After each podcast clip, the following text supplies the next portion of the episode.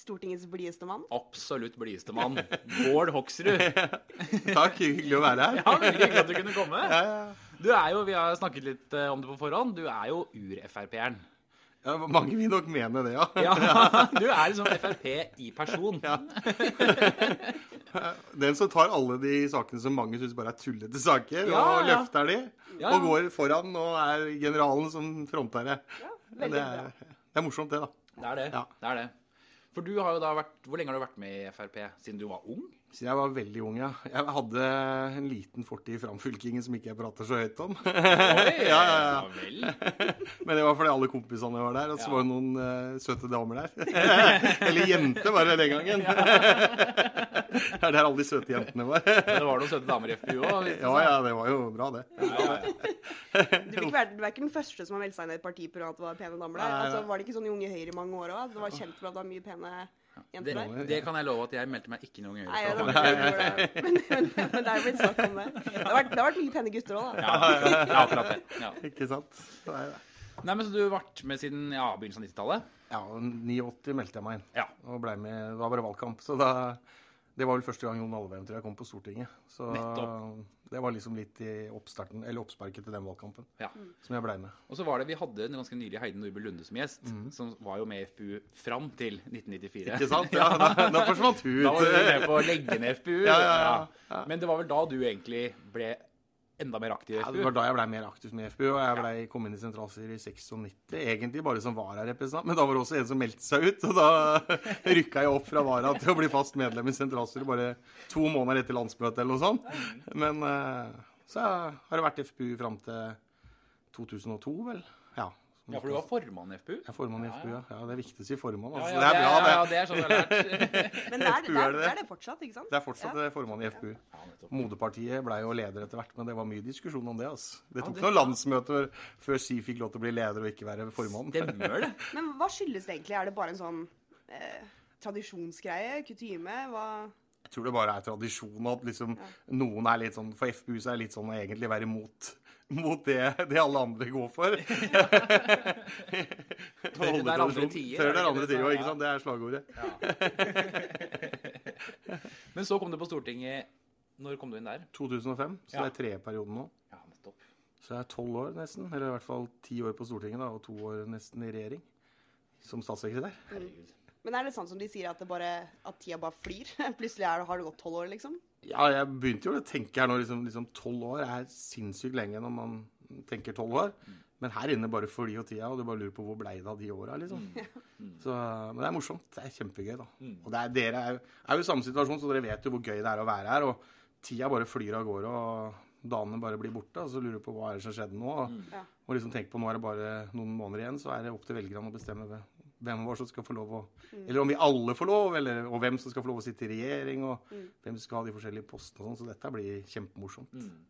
Vi må jo snakke litt om det. fordi at eh, Du har sittet på Stortinget da i tolv år, eh, og denne perioden her så har jo Frp vært i regjering sammen med oss. og Hvordan var liksom den overgangen for en, for en som sitter på Stortinget da, i partiet, og ser liksom at eh, partiet ble et regjeringsparti, og flaka kom på e-posten og hele pakken?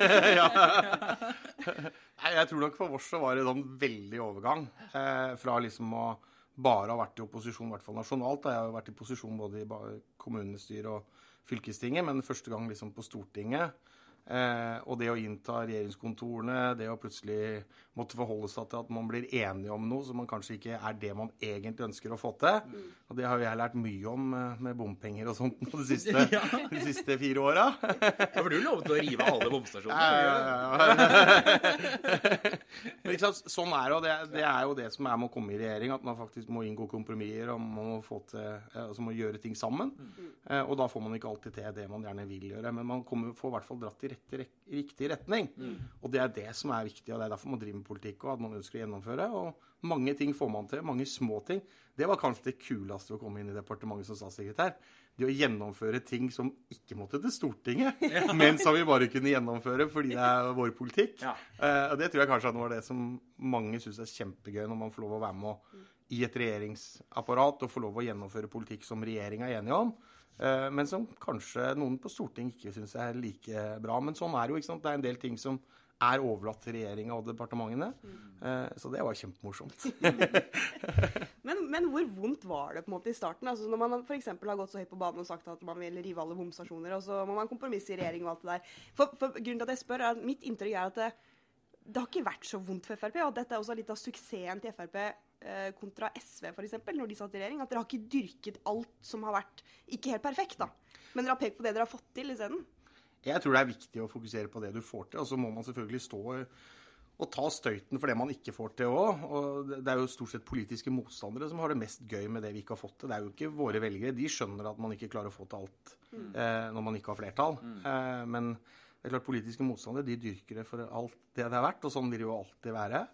Eh, men jeg, jeg syns det har gått, gått bra. Vi har, vi har fokusert Eh, og vi hadde sikkert også en periode hvor vi var veldig sånn der på alt det der eh, som ikke gikk bra, og alt det vi ikke fikk til. Men så begynte vi å tenke at det er mye viktigere å få fram det man faktisk leverer, og det man kan skryte av at vi får til, mm. som er Frp-politikk, og som vi ønsker å få gjennomslag for. Mm. Så, men det er nok, dere har vært der før, så dere har, har, erfaring i det. Men det var plutselig komme inn, og det var det som var utrolig gøy da når vi kom inn i departementet. Mm. Man tenker jo liksom det der Ja, her kommer du, og her er kontoret ditt.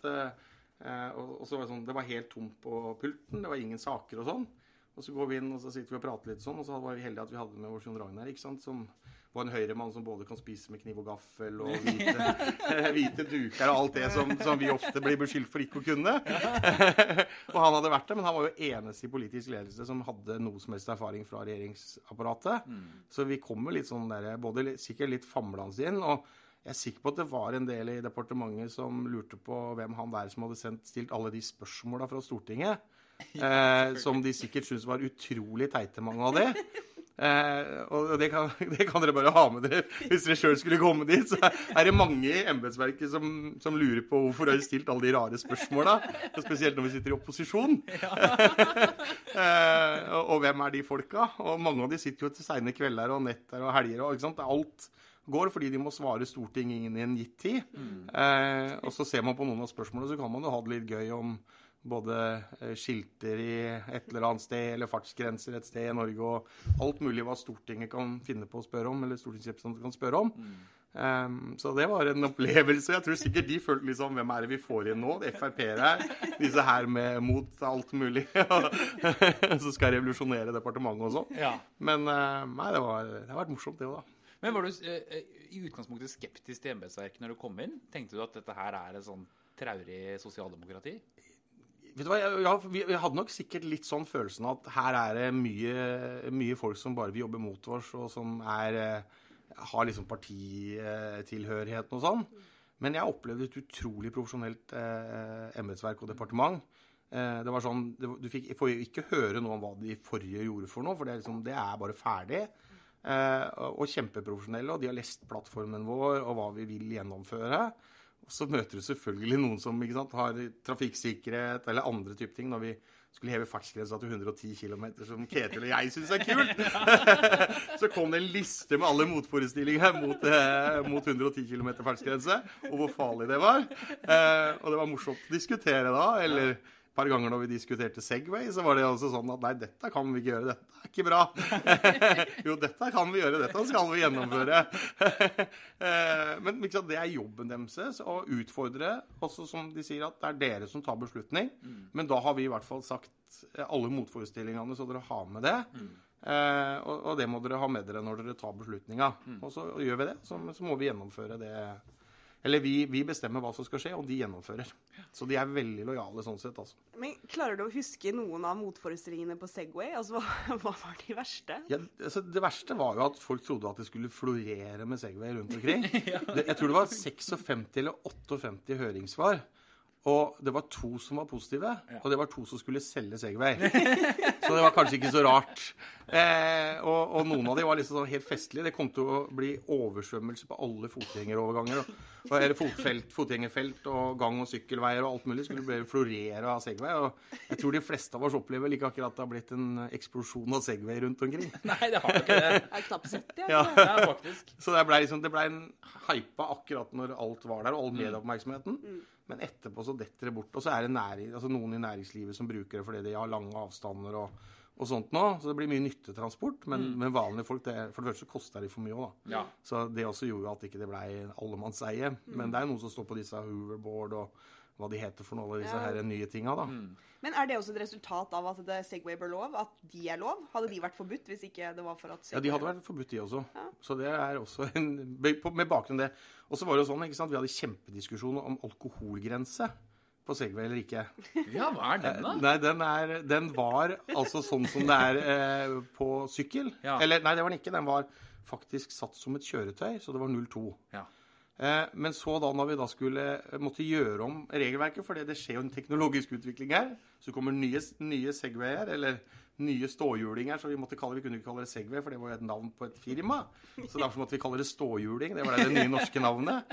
Og så da når vi hadde, hadde begynt å kalle det det, og så fant vi ut at oi, Eh, her kommer det jo nye modeller, og så kan du sitte på eh, ståhjulingen. Så da er det ikke ståhjuling, men da er det sittehjuling. Eh, men de, de kaller det ikke det, så det er fortsatt blir definert som ståhjuling. Men da ble jo plutselig så måtte vi da ta bort eh, alkoholgrensa. Fordi da skulle man jo definere inn som en sykkel. På samme måte som en elsykkel. Og da ble alkoholgrensa borte. Så da vi skulle Alt det vi gjorde endringer ikke sant, som skulle være bedre for dette, så var VG-oppslaget var liksom at nå fjerner de alkoholgrensa på Segway. Det var liksom, eller på ståhjuling. Det blei liksom den store saken. Og så tenker jeg nei! Nå kan man kjøre Segway i fylla, liksom. ja, ikke sant, det var greia. Det er frihet. Det er frihet. Og så tenker jeg sånn Dette var jo ikke Det var nettopp derfor de diskusjonene var der når vi starta med å lage regelverket. Nettopp for å unngå sånne dumme, rare ting som kommer i etterkant. For det er klart at det er jo ingen som vil at folk skal kjøre fulle rundt på Segway eller, eller ståhjulinger eller, eller sånn, ikke sant? Men, men da blei plutselig det oppslaget, fordi man da gjorde om regelverket. Gjorde det mer naturlig der det hørte hjemme, nemlig sammen med elsykkel, for det er jo el framdrift på dette også. Det er samme, Mesteparten av regelverket er det samme. Så da ble liksom overskriften det. Så det er sånn Nei! og så får du alt bort fra det det egentlig handler om, og så blir bare diskusjon den lille tingen om Ja. at, om at er, man har gjort en sånn endring. Det er nesten som vannscooter. Ja. Altså, folk tar helt av i debatten, og det er liksom motpolene er helt ekstreme. Eh, så er det støy, og så er det fart, og så er det liksom Ja, men hvis du tar en sportsbil, så kan den også gå fort, og den kan kjøre langs vannet, den kan kjøre langs i hytteområder. Eh, det er liksom eh, Eller motorsykkel. Og hvis du tar opp potta på motorsykkelen, så bråker den jo mye mer enn det aller meste andre. Og det er noen som er frustrert og sinna på det, men det er jo ingen som vil foreslå å forby sportsbiler eller forbi motorsykkel, eller kanskje en rød farve på bilen, fordi det er en typisk sånn bil som kjører fortere enn en blå. Det, altså, det, er, det er alle Du kan trekke det helt ut til sånne eh, ja, helt sjanseløse eksempler. ikke sant? Men sånn er disse debattene. De Ja. blir veldig sånn. Og så er de veldig enkle, fordi det er liksom enten så er det på den sida, eller så er det på den sida. Ja. Og alle har et forhold til det og kan mene noe om det. Eh, men det er jo trist at det er sånne saker som liksom blir de store mediesakene, når vi egentlig prater om eldreomsorg eller, eller andre viktige saker som betyr noe i hverdagen for folk. Men det er disse tinga som liksom blir de store. Men du er jo en av på en måte, regjeringsprosjektets menn som ikke bare er for Segway og vannscooter og sånn, men du er han som kjører vannscooter sammen med VG og står ned Stortingsgata, eller var det Akersgata, på en Segway. altså, du er liksom ikke bare for, du er veldig, veldig for. Men er det på en måte, er det en del av si, ditt politiske prosjekt, men det derre med sånn enkle, små friheter for folk, da? Jeg, jeg tenker jo sånn at For meg så er det sånn at når folk tar kontakt, ønsker å ta opp ting Og vi ønsker jo som Frp eh, ønsker jo ikke alle de der formyndergreiene og forbudsgreiene og alle de tinga der. Så vi tenker sånn La oss fjerne noe av de litt sånn dumme greiene. Og så må man da noen ganger stå fram og vise eksemplene. Og så får man jo masse kjeft for det. ikke sant? Det er, eh, mange syns det er bare helt teit og idiotisk å bry seg om sånne enkle ting. Ja, det er kanskje det. Men for noen mennesker så er det ting de er opptatt av og brenner for, og at vi skal prøve å hjelpe dem til. Eller hjelpe dem med. Og sånn er det, ikke sant? Det handler om å prøve å hjelpe folk i hverdagen sin. Og så tenker jeg, Tenk på alle de ressursene vi har brukt for å forby alt dette her. Eh, Istedenfor å tenke sånn at eh, selv om vi ikke liker alt, så kan det godt hende at det skal være lovlig for det. Og det er noe med enkeltmenneskets ansvar eh, over egne handlinger om å stå for de valgene man gjør. Så det er jo liksom bakgrunnen for at jeg står litt på barrikadene. Ja. Eh, Sjokomelk er jo liksom det andre som jeg hele tida får høre. Det bildet med sjokomelk hvor jeg sitter inne i en butikk. Og hele greia var jo at Hva var greia det? Sjokomelk? Nei, det var at jeg, jeg mente altså, Og så blei det sånn at uh, sjokomelk er frihet for folk. så det er noe med hvordan man setter overskriften og så gjør at det blir helt sjanseløst og helt ut av det som egentlig det handla om. Men det var noen, eh, noen eh, helse, på helsestasjonen i Porsgrunn som mente at uh, skolene kunne ikke få lov, i Porsgrunn kunne ikke få lov å fortsette å gi sjokomelk til elevene. Fordi at det var jo usunt, og da måtte man jo forby det. Og da, jeg, da kommer liksom det der Frp-genet og, og litt sånn derre Nei, vi skal ikke forby alt vi ikke liker. Og vi må jo tro at foreldrene sammen med ungene sine klarer å ta valget på om de skal få lov å ha sjokomelk på skolen eller ikke. Ikke at det skal sitte en, en, eh, hel, på helses, en helsesøster på en helsestasjon og si at nei, dette får dere ikke lov til, dette skal vi forby. Eh, så det var egentlig bare helt tullete sak, men eh, jeg har til og med fått genser som selger nesten like godt som Erna, har jeg skjønt, borti Bergen. Med sjokomelk på Med sjokomelk. Ja, ja. Hva er forholdet ditt til Bent Høie, egentlig? Som skal flytte godteri og lage grønne snusbokser. Ja, ja, ja, ja. Bent, jeg er litt uenig der. Ja, vi er det. Sier du det, altså? Nei, men jeg synes det er litt sånn, altså Folk kan, kan le av det, og det er som du sier at uh, hvorfor bry seg om sånne små, teite ting. Men, men det er noe med det. altså Jeg blir litt provosert over den debatten man har om sånne ting. At man blir så latterliggjort fordi man ikke er for å forby alt. da. At det, Sånn er liksom litt Norge. At det er, det er du som er fjern hvis ikke du er for å regulere det eller ja, forby ting. da. Ja, og jeg tenker sånn, det er jo Man må tørre å ta de debattene også, selv om det er sånn, det betyr ikke mye for mange. og, og det er ikke sånn, men det, men det handler jo litt om hvilket samfunn vi vil ha. Vi vil ha et sånn formynder, vi bestemmer og vi vet. Eller vi vil ha et samfunn hvor folk faktisk skal få lov å ta noen valg sjøl. Og der tror jeg vi er veldig enige. At vi ønsker at folk skal få lov å ta noen valg sjøl, og så må de ta ansvar for de valga de gjør. Ja. Uh, så det er nei, Men, men det er det mest irriterende argumentet jeg hører i sånne type saker. Det er sånn uh, Dette betyr jo ingenting. Dette er en sånn liten ting. Ingen bryr seg om det. Hvorfor lage en stor greie ut av det? Nei, så ikke lag en stor greie Ja, ut av det, da! det, da. Ikke sant? Det er noe med det. Det er, noe med det. Ja. Det er så enkelt, ikke Ja. sant? Det er faktisk det. Men, det er jo, men hvordan har det vært å gå i regjering med Høyre, da? Altså, det var jo ikke, Hvis du kom i 2005 Det var jo en noe annen stemning mellom Høyre og Fremskrittspartiet de første årene der. Du skjønner ikke hva du mener. Vi var jo enige om alt i Ja, ja, ja. 2005. Men det var hund og katt, altså. Var, var det ikke det? Altså, det det- kanskje var annerledes inne på Stortinget, men i hvert fall utad så det sånn ut. Det, det var nok litt mer sånn derre Man var litt mer på konfliktnivået. Eh, men jeg tror jo at og, og mener at det har gått veldig bra. Eh, og så er det klart det er forskjellig, og det er derfor vi er forskjellige partier også. Og det skal det være, og derfor skal de spenningene være der også i, i regjering. Jeg syns det er bra at man har hatt det. Eh, men så syns jeg partilederne våre har vært, og, og nestlederne og de apparatet rundt har vært ganske flinke til å, å jobbe for å, å få ting til å funke godt sammen. Og så må vi leve med at det er noen, noen som hopper litt ut der, og noen hopper litt ut der og sånn. Det er en del av politikken at det er, det, det er lov å være forskjellig. Eh, men, men jeg syns det har gått kjempebra. Det var morsomt å jobbe sammen med Jon Ragnar i, i, i departementet. Mm. eh, så, det jo, så, så det var liksom veldig ålreit sånn sett. Og det, man blir jo bedre kjent når man jobber så tett på hverandre. Og det har jo vært utrolig morsomt. Men, men det er klart for en som meg, da, som liker å være litt frittalende, altså si litt, så var det klart at det å komme som statssekretær da, For det første har jeg en over meg, som er statsråden. Eh, og for det andre så er det jo sånn at jeg var jo på skogskonferansen, og det var liksom bare klina til og sa at det er sånn at alle som blir statsråder, selv om det ikke er prioritert område for partiet, så vil enhver statsråd vil ha mer penger til meg. Sånn er det, ikke sant? Alltid fordi man har mange, mange ting man vil gjennomføre, selv om partiet ikke mener det. Men statsråden mener jo det, for man blir jo veldig glad i det departementet man er i, og, den, og gjennomfører den politikken man er der. Og så bare kliner jeg til og så sier jeg, ja, alle statsråder vil ha mer penger, bortsett fra Sylvi Listhaug. Da var hun landbruks- og matminister. Eh, og så tenkte ikke jeg noe mer over det. Men jeg syns jo det var ganske kult å si. da, Jeg hadde sagt et par andre steder også.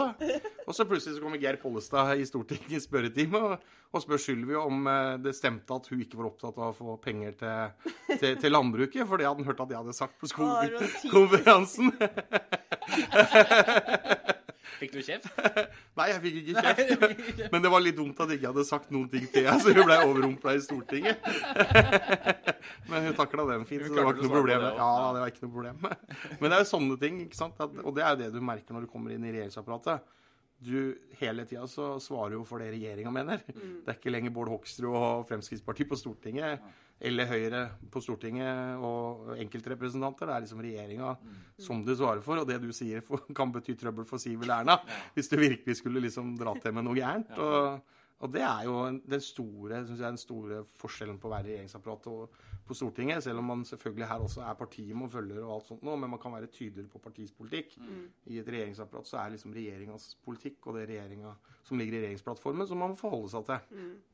Så det jeg tenkte veldig mye når jeg var ny på Stortinget, så ble jo jeg sånn akutt livredd for å si noe galt i alle slags sammenhenger. Og jeg var jo bare på Stortinget, oppe si, så det må jo ha vært Altså den overgangen fra deg da inn i departementet, hvor, hvor redd var du liksom i starten? Ja, du, jeg må nok si at noen kvelder at jeg har tenkt litt på hva jeg hadde sagt.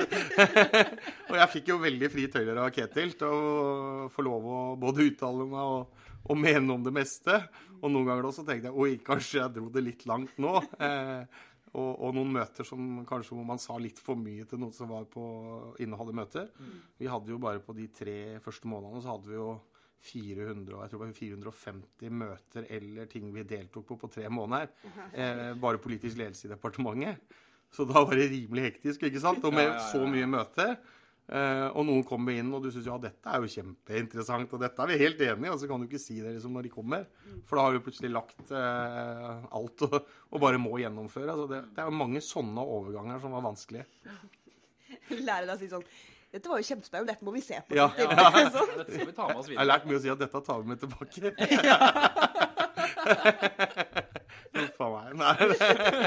Har du, har du fått liksom fornya tillit for, til de statsrådene du plaget selv da du var i opposisjon? Som måtte svare for alle mulige ting? Jeg tror mange av de syntes det var gøy når vi satt der sjøl og skulle ja. både svare på spørsmål de kom med andre ting. Så det, ja, det var en liten uh, overraskelse, det. da. Men, mm. men, det er jo morsomt da, når man kan sitte i departementet og gjennomføre ting, sånn som nå. Selv noen saker som vi holdt på med og begynte med ganske tidlig, så er det sånn Nå blei det gjennomført oppi Oppe i Nord-Trøndelag så sørga vi for en sånn togvogn som skulle få lov å stå på nam over Namsen. Eh, og det var nesten umulig, fordi jernbanen var ikke lagt ned. Men det var ikke skinner på 200 meter fra stasjonen og inn der som togene nå står. Så det var liksom ikke noe problem. Det var ikke fysisk mulig å få et tog over dit. Mm. Men så lenge banen ikke var lagt ned, ja, så måtte den, eh, da måtte den være åpen, og da kunne man ikke sette noen togvogner på skinnegangen. Mm. Det var ikke mulig. Og når vi hadde møte med Jernbaneverket og si at dette var jo spennende idé, for det og en som ville starte med laksefisk og med overnatting i, i sovekupé på over eh, elva, da. Ja. Lakseelva. Men det var helt umulig. Eh, og så sier vi ja, men dette var kjempespennende. Så sa vi politisk ledelse dette må vi prøve å få til. Og nå ble det liksom Fikk dere til nå for eh, en måneds tid siden. Så det er jo sånn som er kjempemorsomt. Men når begynte dere å jobbe med dette, sa du? Ja, det var ganske tidlig etter at vi overtok, så, så det har tatt litt tid. Det har tatt litt tid. Nei, heldigvis ikke så lenge, men, nei. men det har tatt eh, nok eh, nesten et par år for å, for å få det til. Mm. Og det er kanskje den som politiker, og i hvert fall jeg som da både liker at ting skjer fort, at vi får gjort det, så var det en kjempeovergang, og plutselig ting må, det må på høring, og det må ut, og det må sånn og sånn. Så kan jeg dra en greie hvor jeg, eh, hvor jeg var i Statens veidirektoratet nesten en gang vi hadde overtatt, og skulle fortelle liksom hva regjeringa skulle gjøre for noe. Og da kom jo Segwayen, selvfølgelig, var jo med som dette skal vi gjennomføre. Og dette var på et allmannamøte. Og så reiser det en uh, eldre kar seg opp, og så løfter han opp den uh, Statens utredningsinstruks, heter den. Den uh, det er, Jeg kaller det utsettelsesinstruksen. Ja. Og så sier han at ser du den her sånn? Dette er Statens utredelses, nei, utrednings, ja, utredelsesinstruks. Og den må dere følge. Så Segway klarer ikke å bare gjennomføre og få, få, få, liksom få lovlig. Dette må ut på høring, og det var tre måneders høringsfrist, og alle skulle få lov å si noe. Vi fikk vel, som jeg sa, 52 eller 54 eller 56 høringssvar, ja. og to positive, og resten var negative. Mm. Eh, og det er klart at da har man jo Da har man litt å jobbe mot, for å si det sånn, for å få gjennomført dette. Men det var liksom så morsomt at han bare løfta den opp og bare sa Ser du den her? Det er statens utredningsinstruks. Den er vanskelig å Det er din nye sjef. Ja. Så jeg, jeg, har lært at uh, det er ikke sånn at du klarer å revolusjonere alt på 14 dager eller tre måneder. liksom. Du må, ting tar tid, og, og, og, det er nok kanskje en frustrasjon for mange politikere. Mm. At det tar så lang tid før man kan gjennomføre politikken. Men litt heldigvis òg, da, på et vis. Kan de det? På en måte så kan det vel være greit. Det er noen som trodde at hvis Frp kom i regjering, så skulle man jo rasere Norge på, ja. eh, på fire år. Ja. Jeg tror ikke man opplever at det er det som har skjedd. Trenger åtte, si. Ja, ja i hvert fall. Så vi trenger fire nye. men ikke for å rasere, men for å gjennomføre enda mer av politikken vår. Ikke sant? Og det tror jeg er eh, Derfor er det greit å ha noen sånne mekanismer. Mm. Altså litt kanskje med Trump og det vi ser i USA. Mm så er det liksom sånn at det er ikke mulig å bare få et flertall fordi man er på en stemningsbølge eller fordi noen ting skjer, mm. og så plutselig liksom så, så, bare gjør man om på alt. Det, det er ikke mulig. Mm. Og det tror jeg kanskje er greit at det er noen sånne mekanismer der. Og så er det litt frustrerende de gangene vi gjerne vil ha gjort noe fort. For det er jo liksom tre til seks måneder kan det jo en sånn høringsgreie ta. Men det er jo, altså, det tror jeg er noe av det som vi har lært aller mest av å sitte i regjering med Frp på. Det er at dere er et parti som står i sånne ting. altså, ikke sant? For det kommer jo, altså, Hvem svarer på en høring? De som er mot det du foreslår, selvfølgelig. Ja, ja, ja, De som ja. er for, sitter jo stille i båten og gjør ingenting. Men dere liksom bare står i det sånn Ja, men det, sånn må det bli. Eh, Ja. og det, altså, hadde det vært en ren høyreregjering, så hadde vi jo bakka ned på alt det der. Hadde ikke blitt noe Segway til det sånn, Nei, det blir veldig vanskelig, det går ikke. Og det er et sånt eksempel, Jeg vet ikke om du var i departementet da, men broren min er elektriker. Ja. Han fortalte at Samferdselsdepartementet har bare endret en eller annen forskrift eller noe sånt som gjør at nå kan du hente barna i barnehagen med jobbbilen din. Ja. Og det var ikke lov før. Sånn, ikke sant? For da måtte du sette den hjemme og så hente den private bilen og så hente barna i barnehage. Mm. Sånne enkle ting som det, som jeg tror Frp er flinkere enn Høyre til å se. da. Ja, ja. At det her må vi bare fikse. Mm. det var sikkert tusen svar på at det var kjempedumt, det også. Men e- egentlig så enkelt og så fordummende at ikke vi har gjort. Men det er litt sånn, vi er nok litt sånn stayere som ikke gir oss på, på flatmark, selv om man får alle, alle de gode argumentene for hvorfor ikke vi skal gjøre det. Ja. Så bare nei, dette skal vi gjøre allikevel. Ja. Og det var litt sånn det var med, med Segway nå. For det var sånn, sånn Nei, dette kan vi ikke gjøre. Jo, dette kan vi gjøre. Ja. Sånn blir det. dette har vi bestemt. Og dette har vi gått til valg på. Dette har jo også statsministeren og finansministeren lova at vi skal gjøre. Så dette, sånn skal vi. litt på spissen, men, liksom, det er, men det er litt sånn du møter motstand. Ja. Men Frp-erne de liker ikke å gi oss. Og derfor holder vi på med ikke sant, sånn skilter og lys på biler, amerikanske biler og alt det der. Masse ting som de aller fleste bare tenker hvorfor bry seg om det der? Det betyr jo ingenting. Men for de som er opptatt av amerikanske biler, så betyr det der kjempemye. Eh, Og disse skiltene som liksom Kan ikke bare ha likt skilt? Nei, for noen så er det viktig, for det er noe med hvordan bilen skal se ut, at den ser ålreit ut. Og da vil man ha det Stylen skal være liksom skikkelig hele veien. Og da må du tillate sånne andre skilter og litt sånt noe som som vi har lagd masse styr på, masse utfordringer for å, for å få til i Norge i mange år. Eller nå, liksom, nå kan du få personlig bilskilt. 9000 som har søkt allerede. Ja. Fantastisk bra. Dette er kult. Skal du ha personlig bilskilt? Nei, jeg skal ikke det, selv om jeg har fått mange gode tips til hva jeg burde hatt på det. Ja, for eksempel hva da? Nei, det er masse rart. Sjokomelk? Sjokomelk. Sjokomelk, ja. ja. Nei, det, men, men greia, ikke sant. Kanskje vi kan, hvis dette blir en suksess, og dette kommer til å vare, kanskje vi kunne bruke de pengene på f.eks. trafikksikkerhetsarbeid. Av, sette av de pengene direkte til det. Eh, fordi det er en ekstra inntekt som, som egentlig ingen hadde tenkt på. Så, og det gjør det i Sverige. Det er jo litt sånn modellen vår når vi begynte å jobbe med dette i departementet. Så var det at svenskene har gjort det, og de, de bruker pengene på det. Og da får et allmennyttig godt formål, og så er det de som syns det er veldig kult med disse navneskiltene, får lov å ha det på bilen sin. Mm. De fleste bryr seg jo ikke om det og vil ikke bruke 9000 kroner på det. Nei. Kan godt hende vi burde tatt 15 000 også for det. Så. Nei, det, nei det, det skal ikke jeg si! Det skal ikke jeg si. Hoksrud øker prisen på Nei, nei, nei, nei, nei, nei, nei. Nei, ikke, ikke, ikke si det til noen. Men nå skal dere da Frp ut i valgkamp som regjeringsparti. Mhm. Hvordan tror du det Blir det veldig annerledes, eller? Det blir jo selvfølgelig det, for nå må man ut og forsvare det man har gjort, eller kanskje aller mest det man ikke har fått til. Eh, og det er klart, det er jo å snu litt på fra å bare hele tida være i angrepsposisjon og, eh, og angripe, til plutselig å måtte forsvare noe. Men vi har jo ikke tenkt å legge oss bak på å være bare i forsvarsposisjon. Vi skal frampå, vi, for vi skal fortsette. og vi skal eh, fortsette å være i regjering, og da må man jobbe overfor velgerne for å synliggjøre at vi har gjort masse bra. Og så er det fortsatt ting vi må gjøre videre, og derfor må vi få fortsette. Og i hvert fall når alternativet er et rød-grønt som reverserer alt som er gjort. Da må vi definitivt bare brette opp eh, skjorteermene og, og ut og, og jobbe for å, for å få tilliten til, det, til å fornye, eller for å fornya tillit av folk. Men hvis du skulle trukket frem én ting da, utenom Segway, men én ting som du er aller mest stolt av at uh, Frp har vært med å få til i disse fire åra? Det er jo egentlig Nasjonal transportplan som er eh, utrolig morsomt. fordi når jeg da for fire år siden foreslo at vi skulle ha 980 milliarder kroner til samferdsel, så ble vi jo ledd av. Selv om det nå er tolv år, eh, så er det altså på 1064 milliarder. Ja. Og da var, lo alle de rød-grønne politikerne dette var totalt urealistisk. Dette var ikke mulig å få til. Og nå er vi altså der, og det betyr at vi har nesten dobla bevilgningene til samferdsel i forhold til hva det var under den forrige regjeringa. Så det er jo ikke tvil om at det er jo det som folk virkelig merker her. Og jeg skulle jo komme til dere og blei litt forsinka. Og det er jo fordi det skjer eh, arbeid på veier over eh, hele landet. Mm. og det er jeg jo kjempeglad for, men det er klart noen blir sikkert litt frustrert å stå i kø. eh, Og masse kork og kaos fordi vi bygger veier. Men når man vet hva som kommer, så tror jeg alle syns at det er bra. Og det, det har jo vært morsomt å være rundt og åpne bruer og tunneler og veier og sånn, som vi virkelig har eh, fått til mye på. Og så har vi fått til masse på helsebiten også. Det å redusere sykehuskøene med å, nesten 90 000 er jo noe som betyr noe i hverdagen til folk. Eller å få på plass Jeg som eldre eh, general, som noen kaller meg. Så, så er det klart at det å, å få på plass at liksom man nå lovfester ytterligere og forsterker det at hvis du oppfyller eh, kravet, så skal du få en plass uavhengig hvor du bor.